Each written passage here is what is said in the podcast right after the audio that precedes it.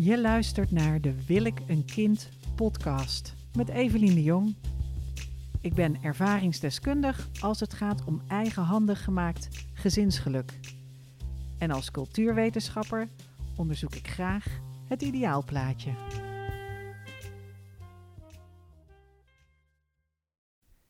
Evelien, Evelien, weet je nog wie ik ben?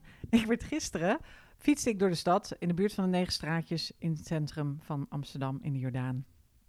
En ik fietste de stad in en er fietste een dame de stad uit, uh, dus die andere kant op. En die riep Evelien, Evelien. En ik was op weg naar de circusles van mijn dochter. En ik ben meestal, uh, heb ik een kleine marge om ergens op tijd te komen. Laat ik het zo, laat ik het zo eufemistisch uitgedrukt, laat ik het zo zeggen. Maar ik had die dame in een flits, zag ik er voorbij komen. Ik denk, hé, hey, ik ken jou. En uh, dat was ook zo, want ik had er begeleid al een hele tijd terug. En uh, ze kwam terugfietsen, ze draaide om, ze kwam terugfietsen en ze wilde me bedanken. En we omhelsden elkaar. En toen zei ze, weet je nog wie ik ben? Ik zei ja. Gek genoeg wist ik nog waar ze vandaan kwam. Uh, um, want dat had ik onthouden, maar de naam uh, wist ik even niet meer. En zei ze, heb je mijn kaartje gekregen? Want ik krijg heel veel geboortekaartjes van dames die graag een kind willen. En als dat dan lukt, en ik heb ze begeleid op dat traject. En daar ben ik zo, daar word ik iedere keer zo gelukkig van als ik hier beneden in de woongroep mijn post, mijn brievenbussen openmaak en er zit gewoon een leuk kaartje in, dan maakt dat al die blauwe enveloppen weer goed. Weer goed. Zoveel post krijgen mensen niet meer. Het zijn die twee dingen. Geboortekaartjes en blauwe enveloppen. En ook kaartjes van vrouwen die zeggen: Oh, ik ben zo blij, ik ben kindvrij. En laatst had ik het er met iemand over. En ineens denk ik: Ik moet jou nog even een bedankje sturen. Ik stuur nooit kaartjes terug, omdat ik moeite heb met het kopen van postzegels en die op de brief doen en dan de brief versturen. En nou zie ik wel dat iedereen tegenwoordig die, die letters op een brief zet. Dus je kan dat blijkbaar met een app of op de computer doen. Maar ik denk dus, ben ik recent achtergekomen, dat ik ADD heb of ADHD. Ik had het geweldige boek Drugs geluisterd van Francine Regeling, heet ze denk ik, weet ik niet precies. Drugs had ik geluisterd op Storytel. En zoveel dingen waren herkenbaar. Maar een van de dingen die dus heel moeilijk voor mij is, is om een kaart in een envelop te doen en dan die op de brievenbus. In de brievenbus te stoppen, dat zou nog wel lukken, want ik kom regelmatig langs brievenbussen, nog wel. Maar um, het hele postzegels kopen, nou ja, enfin, ik heb een voornemen, allemaal kaarten in huis halen die uh, bijdragen aan een goed doel. En dan gewoon die postzegel-app eens een keer checken. Waar het om ging, die dame was heel dankbaar. En um, omdat ik er zo goed geholpen heb. En daar word ik zo gelukkig van. En laat zei iemand tegen mij, maar wat doe je nou eigenlijk exact? Want ik, die begreep niet hoe je iemand kan helpen bij zoiets wat zo persoonlijk is. Zo, zo'n intieme, persoonlijke um, wens of vraagstuk. Eigenlijk is het meer een vraag. Wil ik een kind of niet? Wil ik dat moederschap of niet? Um, en uh, ik ben zo dankbaar dat het bij mij gelukt is. Ik wilde het heel graag. Die vraag, wil ik een kind? Daar antwoordde ik zelf ja op. En bij mij was het sowieso koetke koet. Het maakt niet uit wat ik ervoor moet doen.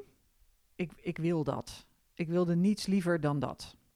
En omdat ik niet zag hoe ik dat moest doen, omdat ik zo raar deed met vriendjes en omdat ik uh, nou, ook moeite had met volwassen worden, want ik vind spelen veel leuker dan achter de computer zitten.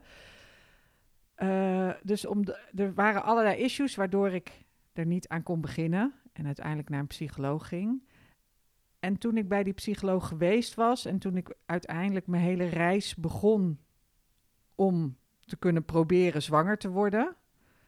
En dat gebeurde uiteindelijk, waren mijn eerste echte pogingen om zwanger te worden, die waren bij de spermabank. Want dan zeggen mensen wel je hebt nou toch een kind met je vriend. En dat is ook zo, maar ik, mijn eerste poging om zwanger te worden, die zal ik nooit vergeten. Dat was bij de spermabank en mijn vriend was daarbij. Die hield mijn handje vast, want hij deed niet mee. En die, die uh, verpleegkundige, of de inseminatiedame, die, uh, nou, die complimenteert je dan. Die zegt, goh, wat een prachtige glanzende baarmoedermond. Ik, eh, hè, dus laten we dit rietje zegenen en hopen, we hopen er het beste van. En de bedoeling was ook echt om met dat, eh, met die inseminatie, was mijn bedoeling was zwanger worden. Anders moet je niet jezelf laten insemineren. Ehm, ik dwaal een beetje af. Maar wat, om, om daar terecht te komen en daar ook blij te zijn dat je daar bent. En niet alleen maar verdrietig. Er zaten ook verdrietige aspecten aan, maar niet alleen maar verdrietig te zijn uh, dat je daar bent, omdat alles mislukt is. Maar blij te zijn van oké, ik ben hier. Ik heb deze vriend bij me, die is nog steeds bij me, ook al doet hij niet mee. En daar dankbaar voor te zijn. Nou, dat is toch van een hogere orde, mensen. Dan moeten jullie toch erkennen dat ik daar wel een medaille voor verdiend heb. Um, vind ik zelf. Daar ben ik zelf heel trots op. Aha, ik ben daar zelf heel trots op dat dat me gelukt is om die, om die reis op die manier af te leggen. En ik ben daar zo trots op en zo fier en zo. Um, uh, ik, vind dat zo ik, ik, ik vond dat zo'n zinvolle ervaring dat ik daar nu mensen mee help. Dus wat ik doe, zijn eigenlijk twee dingen. En daar wou ik het vandaag in deze podcast over hebben. Ik werk met mensen op twee verschillende niveaus. Eén niveau is heel concreet, gaat over planning en gaat over data in je agenda en jezelf accountable houden. Dus jezelf, uh, hoe noem je dat nou? Dat je, um, daar moet een goed, nee, accountable is toch geen Nederlands woord. Verantwoordelijk. Dus gewoon data en deadlines, zodat je zelf weet, op deze datum zou ik een actie gedaan hebben of moet ik een actie doen? En als ik die niet doe, dan heb ik dus dat niet gehaald. Jezelf deadlines stellen. Het is eigenlijk zo simpel als dat. Dat is het ene niveau, is planning maken en, en vooruitzien ook. Want zo'n kinderwens is een proces. Dat gaat heel ver in de toekomst. Heel veel mensen denken: oh, ik wil zwanger worden. Ik ga daten een half jaar en dan ben ik over een jaar zwanger. Maar als je dan gaat kijken naar hoe vaak je ovuleert, 13 keer in een jaar, hoe vaak je gaat daten, hoe vaak je je date ziet. Dus dat je um, een date, nou, hè, je ziet hem één week, dan, dan ben jij op vakantie, dan is hij op vakantie, dan zie je hem de tweede week. Nou, met een beetje mazzel zie je hem de week daarna weer of zie je hem een heel weekend. Maar dan ben je dus al een maand verder. En dan heb je nog maar vier maanden om elkaar goed genoeg te leren kennen om te zeggen, oh, nou, nou wil ik aan kinderen beginnen. Dus dat vaak denken vrouwen daar niet in die praktische weken en maanden en deadlines over na. Je verwacht gewoon als die liefde eenmaal gaat lopen, nou dan loopt het. En dan hoeven daar geen uh, wiskunde, is geen hogere wiskunde, is geen strakke planning in de agenda. Maar wat er gebeurt als je die planning niet voor jezelf maakt, dan heb je niet in de gaten dat de tijd verstrijkt. Dan heb je niet in de gaten dat het ineens 2022 is. Of dat ineens je 39ste verjaardag eraan komt. Of dat ineens het alweer herfst is en dat je de hele zomer of love heb je wel love ervaren, maar eigenlijk niet iets concreets waardoor je nu ergens anders staat dan toen de zomer begon. Dat is dus één niveau, is echt op die op dat planningsniveau voor jezelf is goed gaan zitten en gaan kijken: oké, wanneer zie ik wat voor me en hoe zorg ik dat ik mezelf hou aan dat tijdspad en hoe bouw ik in dat ik daar ook energie in steek. Want het leven gaat met je aan de halen, mensen. Dat merk ik nu helemaal. Want dat gisteren op de fiets, ik was dus keihard op weg naar een circusvoorstelling van een achtjarige. Wie wil dat niet zien? Het was wel super schattig. Uh, van het, de hele leuke circusclub. Als er mensen met kinderen luisteren naar deze podcast, dat denk ik niet. Maar de circusclub in Amsterdam, mensen, het is fantastisch. Um, dus ik was op weg naar de circusles. Maar tegelijkertijd is er ook avondvierdaagse. En tegelijkertijd heb ik ook mijn werk. En tegelijkertijd moet je ook koken. En moet je ook ergens op tijd zijn om de Hello Fresh dozen in ontvangst te nemen. Ik zit en, en, en dan in het weekend ben ik bij mijn ouders, want die zijn ook in de 70, beginnen naar de 80 te gaan. Dat noemen ze de zorgsandwich. En ik ben zo dankbaar dat ik in die zorgsandwich zit. En Daar geniet ik enorm van. Als ik dan gewoon een lang weekend bij mijn ouders kan zijn en rustig de dingetjes kan doen. Maar je wordt wel, heb ik zelf, sinds de corona voorbij is, voel ik dat ik gesandwiched word. Vroeger zou uit mijn mond zou dat op een, een spannende, geile manier gezegd zijn. Maar nu bedoel ik gewoon de zorgsandwich. Allemaal dingen waar je voor moet zorgen, allemaal verantwoordelijkheden die je hebt. En er, er is nooit eens pauze. Er is nooit eens een kwartiertje vrije tijd voor jou om even je leven uit te plotten. Om even een route uit te stippelen. En dat is dus één ding wat ik met mensen doe, is het uitstippelen van die route en daarvoor zorgen van hey, hoe check je bij jezelf? Hoe zet je, eh, hoe, hoe zet je het zo in de stijgers dat je ook op dat moment ergens anders bent dan waar je nu bent. Hoe kom je vooruit op die kaart? Ik zit heel erg, ik heb gezeld altijd. Dus ik zit heel erg, dat plotten, zit heel erg te denken aan waterkaarten en hoe je dan lijntjes trekt met waar je naartoe gaat. En als je bijvoorbeeld op de Waddenzee gaat zeilen, dan zijn er dingen, zandbanken die je moet vermijden. Nou, de liefde is wel zo'n zandbank als het gaat om je kinderwens. Maar goed, dus hoe je, die, hoe je dat uitzet en ook als je wel even ergens strandt, hoe je daarna weer terug naar het pad komt. Want het is helemaal niet erg om te verdwalen. Het is helemaal niet erg om een beetje verloren te lopen als je daarna maar weer je weg terugvindt.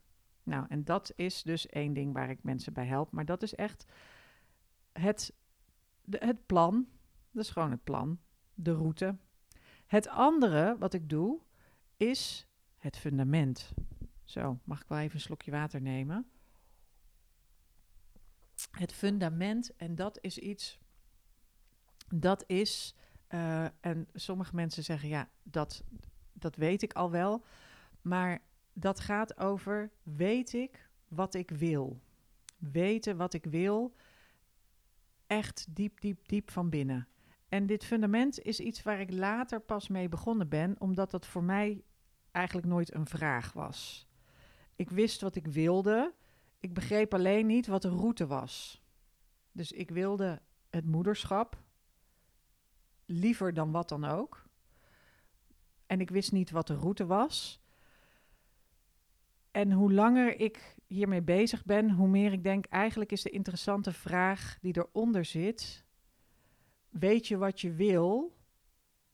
En wat er dan echt bij jou vandaan komt, wat er bij jou voor obstakels uh, zijn. Ik maak nu een, een cirkeltje met, met mijn hand op mijn borst, omdat ik uh, wil zeggen dat wat er in je hart zit en eigenlijk ook wat er in je buik zit, wat er in de kern zit, weet je wat je diep, diep, diep van binnen wil.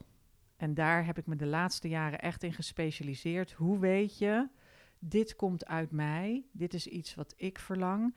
En sommige dingen, daarvan denk je, dit is wat ik wil. Maar het kan ook wel zijn dat je vriendinnen hebt waarvan je denkt, zo'n leven wil ik ook wel, oppervlakkig gezien. En die hebben kinderen en dan denk je, en kinderen horen daarbij. Of misschien wil je moeder wel kleinkinderen. Of misschien wil je vriend wel heel graag kinderen, maar wil jij niet. Of andersom. Maar dat weten wat ik wil en wat daar de basis van is, er zitten dus twee aspecten aan. Van het van de ene kant is wat jij wil, komt uit jezelf, uit je eigen intuïtie, uit je eigen innerlijke kern. En die heeft iedereen.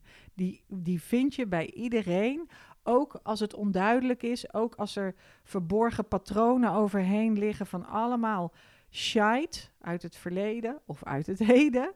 Of, uh, nou ja, dus ik, mijn patroon was heel erg op zoek gaan naar groots en meeslepende dingen en dat was dan een zoektocht naar geborgenheid, maar dat had ik zelf niet eens in de gaten. Maar hoe, hoe weet je nou wat er echt, echt diep van binnen in die kern zit? En een ander aspect is, wat in die kern is van mijzelf en wat zijn dingen die eigenlijk van buiten afkomen? Wat, wat wordt er door externe omstandigheden bepaald? En um, ik stuurde net een nieuwsbrief uh, dat is voor deze podcast dus helemaal niet relevant. Maar ik tikte een nieuwsbrief over, oké, wat je wil, je innerlijk, hè, dat staat op plaats nummer één. Maar goed, die externe omstandigheden, second. Dat is wel absoluut, uiteindelijk zijn die bepalend voor wat er gebeurt. Dus je kan nog zoveel willen en verlangen hebben, maar je situatie, je omgeving, is mede bepalend voor, het, voor de uitkomst. En ik ben heel erg voor alle mensen die zeggen: hè, de reis is belangrijker dan de bestemming. En het gaat niet om het resultaat. Maar eigenlijk is dat natuurlijk in geval van de kinderwens ook een beetje bullshit. Ik weet niet waarom ik ga stotteren, stotteren hiervan. Maar het is ook bullshit. Want als jij heel erg naar het moederschap verlangt. en het lukt je niet om te gaan proberen zwanger te worden. En als je gaat proberen om zwanger te worden, lukt het je niet om daadwerkelijk zwanger te worden of zwanger te blijven, dan is dat dan overschaduwt dat resultaat alle mooie dingen die ervoor zitten. Dus het is wel degelijk van essentieel belang dat je uiteindelijk ook komt waar je zo naar verlangt. Dus ik, uh, en dan ben ik iemand die zegt: laten we de reis zo aangenaam mogelijk maken. Maar weet ik wat ik wil, wat er van mij is, weet ik wat er van buiten komt. En dan die, die situatie waar je zit, die externe omstandigheden, die veranderen de zin. Weet ik wat ik wil? Dus mijn website is: Wil ik een kind? Weet ik of ik een kind wil? En dan komt in caps lock als. Weet ik wat ik wil als hij niet wil? Weet ik wat ik wil als mijn lijf niet meewerkt? In mijn geval allebei mijn eileiders dicht zitten. Wil ik dan IVF? Wil ik dan hormonen spuiten? Wil ik dan uh, uh, een punctie en aangeprikt worden en, en, en door de medische malle molen heen? Weet ik wat ik wil als? Weet ik wat ik wil als ik nog steeds geen werk heb en als dat betekent dat ik een bijstandsmoeder word? Uh, en dat hoeft helemaal geen enkel probleem te zijn.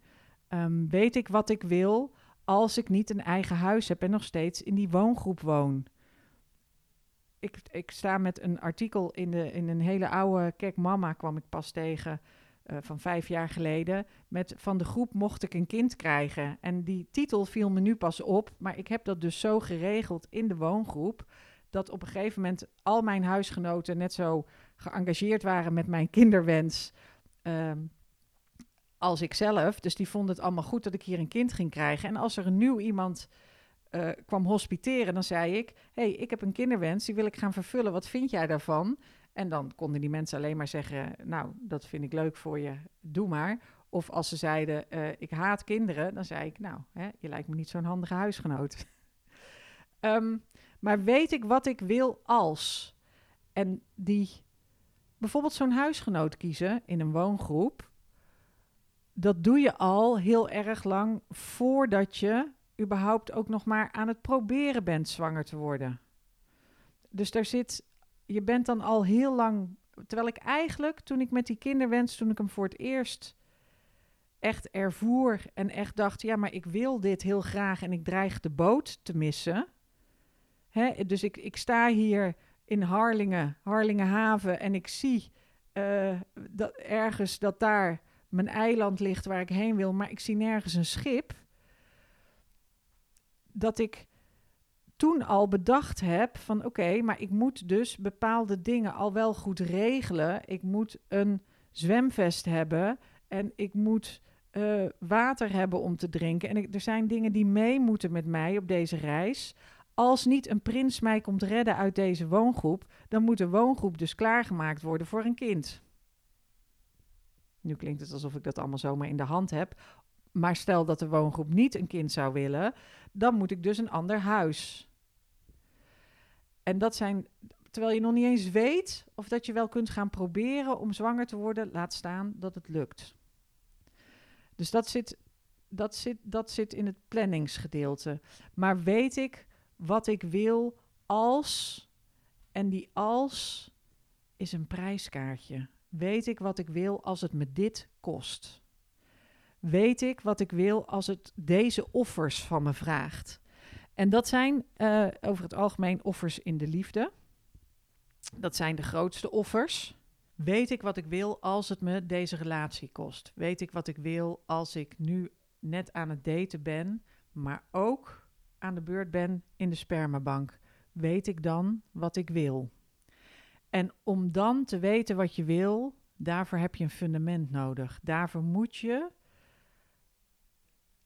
in alle gegeven omstandigheden in staat zijn om stil te staan, je nek te rechten, je schouders naar achter te doen, diep adem te halen en dan te kunnen voelen wat je wil. Dus je wens, je kinderwens, komt altijd met een prijskaartje. Dus het vraagt altijd offers van je. En dat om te weten of dat je die wil betalen of niet, of dat je die offers wil brengen, daarvoor is het dus belangrijk dat je in contact kunt komen met die intuïtie. Want je zult die vragen steeds opnieuw moeten beantwoorden. Dus die dame die mij uh, tegenhield op de fiets, die was uh, zo uh, zielsgelukkig. En die liet foto's zien van een geweldig leuke baby. Ik ben zo dol op baby's. Het is dat ze zo um, veel zorg behoeven. En ook qua noise cancelling hè, valt er ook nog wel wat aan te verbeteren. Of er zit veel noise op. En dat is niet altijd handig. Dat was voor mij een verrassing. Ik vind kleuters eigenlijk baby's tot en met kleuters, dus echt dat ze naar de crash gaan, die vind ik super schattig. Zo enig. Die van mij, helemaal geweldig. Klein Michelin-mannetje. Maar ook andere vind ik zo grappig om te kijken en die interactie, maar wel met oordopjes in. Dus ik snap niet hoe die dames, die lieve dames van de kinderopvang uh, of van de crash, dat die daar werken en dat die die toonhoogte, want ze zijn maar heel klein, maar die stemmetjes die gaan de tijd zo. Super irritant. Maar goed, dat is een offer dat je brengt om in de buurt te zijn van kleine kinderen. Je wens vraagt een offer van je. En als jij weet wat je werkelijke, werkelijke verlangen is, dan ben je bereid dat offer te betalen. De dame gisteren op de fiets is zielsgelukkig, maar ze zei: Ik heb wel echt nadat ik zwanger was geworden, ben ik echt, um, werd ik heel onzeker en angstig en ging het eigenlijk helemaal mis. En toen heb ik hulp gevraagd. En uh, daar is, dat is een heel belangrijk iets. Als je weet wat je wil en je weet dat het offer dat nu van je gevraagd wordt, dus als je helemaal depri wordt tijdens de hormonen van, van je IVF-traject bijvoorbeeld, dat je dan hulp kunt vragen en ook hulp kunt krijgen dan kun je, dus met hulp van anderen, kun je de offers brengen die er van je verlangd worden. Daarom is het ook zo moeilijk om dit in je eentje helemaal alleen te doen. En het is ook moeilijk om gewoon lukraak advies van anderen te vragen. Want als je gewoon aan iemand anders vraagt: wat moet ik nu doen? Of wat zou jij doen? Dan vertelt diegene jou wat diegene zou doen in jouw situatie. Maar diegene is jou helemaal niet. Diegene heeft niet jouw karakter, leeft niet jouw leven. Um, nou, van mijn vriendinnen woont er niet één in een woongroep. Dus als ik aan hen zou vragen, wat zou je doen? Nou, dan zou misschien het eerste wat ze zeggen, ik zou eens een baan gaan zoeken. Zegt mijn moeder ook altijd. Ik zou eens een baan gaan zoeken en ik zou eens in een fatsoenlijk huis gaan wonen. En dan zou ik eens uh, uh, rustig een vriend zoeken in de plaats van steeds met zo'n vervelende barman op stap te gaan. Dus ze was, uh, die dame was heel dankbaar. Ze was heel blij dat ze dat bij mij dat traject gedaan had, de planning had gemaakt en nu een zielsgelukkige moeder uh, was, omdat ze de offers gebracht had die er van er verlangd werden.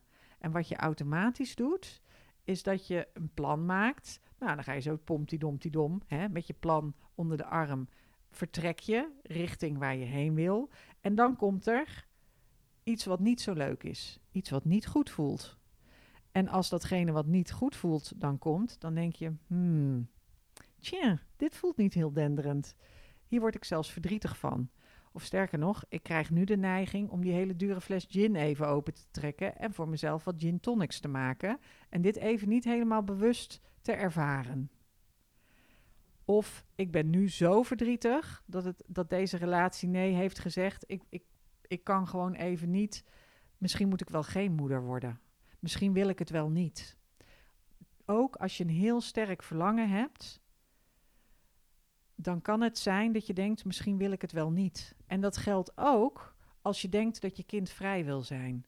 Als je denkt, mijn leven zonder kind is oké. Het heeft nooit op de agenda gestaan. Ik heb het eigenlijk nooit voor me gezien. Ik ben er nooit mee bezig geweest. Nu tref ik een man is een leuke man, past goed bij mij, past bij mijn carrière, we zijn leuk samen. Maar hij heeft al kinderen. En nu ben ik dus ineens bonusmoeder. En wat wil ik dan zelf? Als ik toch die moederschapsrol, en ik merk dat het ook wel gezellig is en ik zie dat het ook wel leuk, leuk is, maar dan zou ik ook wel eentje van hem en mij samen willen. Als ik toch hier dat huishouden met die boterhammen met pindakaas en dat halen en brengen, als ik daar toch in vastzit en die dure vakanties die in een schoolvakantie vallen en die drukke lange rijen bij de Efteling of Joost mag weten waar, als ik daar toch in zit, wil ik dan niet een kind van mezelf. En dan dus die externe omstandigheden, de offers en de prijskaartjes die aan alle levens vastzitten, aan, aan ieder mooi iets, elk voordeel, heb zijn nadeel. Al die prijskaartjes die maken dat je kunt gaan twijfelen aan wat je werkelijk wil. Weet ik werkelijk wat ik wil? En dat is dus het tweede deel van mijn werk, is dat ik die patronen weghaal, dat ik je leer om in om bij jezelf te raden te gaan. En dat is met, nou, het, je zou denken, Evelien, dat jij zo wazig bent. Maar het is met ademhalen, het is met schrijven, het is uh, niet zozeer mediteren als wel opdrachten maken. En rustig over dingen nadenken en heel gericht. Want uiteindelijk ben je, word je geboren al met een karakter. Dus baby's komen er enigszins, van de ene kant komen ze er blanco uit, jij als klein kind, maar van de andere kant heb je ook al een klein karaktertje. Dat had je als baby al, dat had je als dreumes, peuter, kleuter. Zat er al een klein kopie op. Dat vind ik ook zo geweldig aan die serie Seven Up van de BBC. Een 7 en dan Up. En die serie is begonnen, ik meen, in 1956 hebben ze kinderen van 7 gefilmd. En daarna toen ze 14 waren, 21, 28. En die mensen die zijn nu uh, uh, bijna in de 70, denk ik dan. Ik kan het zo snel niet uitrekenen. Er zijn er al een paar overleven, overleden. Maar je ziet dus echt, je volgt die mensen in hun hele leven. Net zoals je die film Boyhood hebt, van een jongen die ouder wordt. Film waar dan tien jaar aan gewerkt is. Nou, deze serie, daar is al, al 70 jaar bijna aan gewerkt dat zou zeggen 56, dan moeten we dus in, uh, in 26 bestaan ze 70 jaar. En dan zie je dus hele mensenlevens. En die serie was uh, oorspronkelijk bedoeld om te kijken wat is het verschil tussen elite, hogere klassen en lagere klassen. En hoe komen die mensen terecht? En ik vind het verrassend om te zien dat als je die mensen toen naar hoger en uh, lagere klassen indeelde, dat uiteindelijk ze allemaal best wel goed. Je ziet dat de minder bedeelden hoger opklimmen. En uh, nou ja, de hogere klasse blijft ook vaak gewoon in grote, enorme villa's wonen. Maar iedereen krijgt het beter. dat is eigenlijk heel positief. Het is een prettig positief iets om naar te kijken. En je overziet dus die hele mensenlevens zoals ze in het echt zijn. Fascinerend. Fascinerend. Enfin, je kunt dus weten wat je wil, maar als dat bemoeilijkt wordt, als daar een uitdaging aan vast komt te zitten, als je een obstakel tegenkomt, dan pas kom je achter dat echte belangrijke verlangen. En daarom zijn die twee dingen allebei noodzakelijk voor dit kinderwensvraagstuk. Dit kinderwensvraagstuk is een levensvraag die je op een bepaalde tijd in je leven maar kunt beantwoorden. En als je dat doet, dan kom je altijd offers tegen of obstakels tegen. En de uiteindelijke uitkomst daarvan is het resultaat van de ene kant belangrijk, dat zal ik niet onderkennen, maar van de andere kant is de grootste uitdaging om blij te zijn met hoe jij met die obstakels bent omgegaan. En dat is waarom ik de twee dingen, het fundament en de planning, die heb je allebei nodig. Want je kunt je plan alleen maar uitvoeren als je een goede basis hebt, een goed fundament hebt, een innerlijke kracht, zo je wil, die je vooruitstuwt. En uiteindelijk in een heel mensenleven is de allergrootste uitdaging om te leren om gelukkig te zijn ook al zijn er nog onvervulde verlangens. Om te leren dat je leven goed is en dat je dankbaar bent en dat je dingen aan het onderzoeken bent en daar nieuwsgierig naar bent, ondanks dat je niet hebt wat je wil. Ondanks dat er pijn is en verdriet en dingen oncomfortabel zijn. En het uiteindelijk wat je te doen staat in dit leven, en dat klinkt uh, spiritueel en het klinkt zelfs zoals Oprah het zou zeggen, maar het grootste mysterie is uitvinden wie jij bent. Wie ben jij als mens? Wie ben jij als het gaat om je innerlijke kracht, om wat, je, wat er van binnen zit, om wat je intuïtief weet dat je wil zijn? Wie ben jij als jij dat helemaal kan ervaren en kan leven? Dat is eigenlijk het grootste mysterie en ook het leukste aan. Dat is, dat is wat je leven zinvol maakt. En de grootste beloning is ook dat ondanks al die uitdagingen, ondanks al die offers die je moet brengen, ondanks dat er dingen zijn waar je helemaal geen idee van hebt, dat je weet bij jezelf: ik heb dit helemaal geweldig goed gedaan. Ik ben trots op mezelf. Ik ben dankbaar voor die ervaringen. Ik ben zo blij met mijn leven zoals het nu is. Ook al heb ik niet alles gekregen wat ik wilde. En ik heb helemaal niet, als ik nu teruglees wat ik vroeger graag wilde, dan heb ik dat helemaal niet allemaal gekregen. Maar ik ben zo dankbaar voor wat er is en zo dankbaar voor alles wat ik tot nu toe heb meegemaakt. En dat komt omdat ik in staat ben geweest om op met intuïtie door te blijven gaan. Mensen zeggen wel eens dat je op karakter ook dingen kunt bereiken. Dus bijvoorbeeld, hè, hoe ga je stoppen met roken? Heb je een plan? Krijg je een pil? Lees je een boek? Of doe je het op karakter? En ik denk, zo'n kinderwens, dat doe je niet zozeer op karakter. Want je karakter heeft veel meer te maken met de omstandigheden waar je in zit. Maar doe je het op intuïtie. En als je dat, als je bij de kern van de zaak wil komen, nou dan moet je bij mij zijn. Haha, dat kan ik met de hand op mijn hart zeggen, hoor ik van iedereen. En weet je wat dat je brengt? Het brengt je rust. Als je weet dat je op intuïtie vaart, als je, als je weet dat de koers op je intuïtie, dan maakt het niet uit welke ongelofelijke tegenslagen je te verduren krijgt. Maar dan is er rust en berusting en vrede in weten dat je in lijn met je intuïtie gehandeld hebt. En daarom is die, dat plan, ik denk eerlijk gezegd, ik ben vrij uniek in de dingen die ik doe. Ik denk zo'n plan, dat kunnen meer mensen maken. Dat kunnen meer mensen maken, dat kun je misschien zelf, hè, en zeker met behulp van mijn werkboek zou je dat ook nog kunnen zelf kunnen doen. Ehm, maar in contact staan met je intuïtie en weten welke verborgen patronen er overheen liggen, welke invloeden van buitenaf er overheen liggen en wat er in de kern van jou is. En dat gebruiken als energie om vooruit te komen, dat is wat uiteindelijk mijn werk is. En daar, daar ben ik ook heel dankbaar voor. En dan ga ik nu kijken of dat ik ergens online Amnesty kaartjes of zo kan bestellen. En zo'n postzegel-app installeren, zodat ik ook mensen uh, die een geboortekaartje sturen of een kaartje van hey, ik ben een kindvrije vrouw en uh, I love it.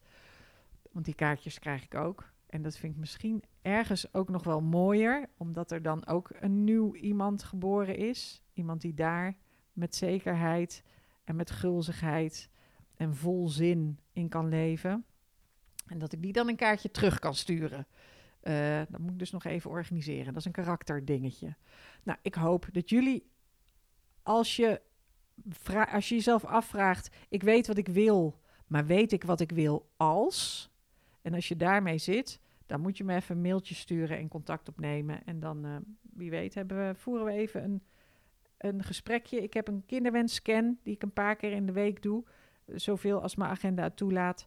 En die zijn kosteloos. En anders, als je een vraag hebt of ergens mee zit, dan uh, mail me het Evelien Tot de volgende keer. Dankjewel voor het luisteren naar de Wil ik een kind podcast. Vond je dit goed en waardevol? Geef een duimpje omhoog of laat een review achter. Dan kunnen andere mensen deze podcast ook vinden. Wil je mij persoonlijk een vraag stellen of iets laten weten?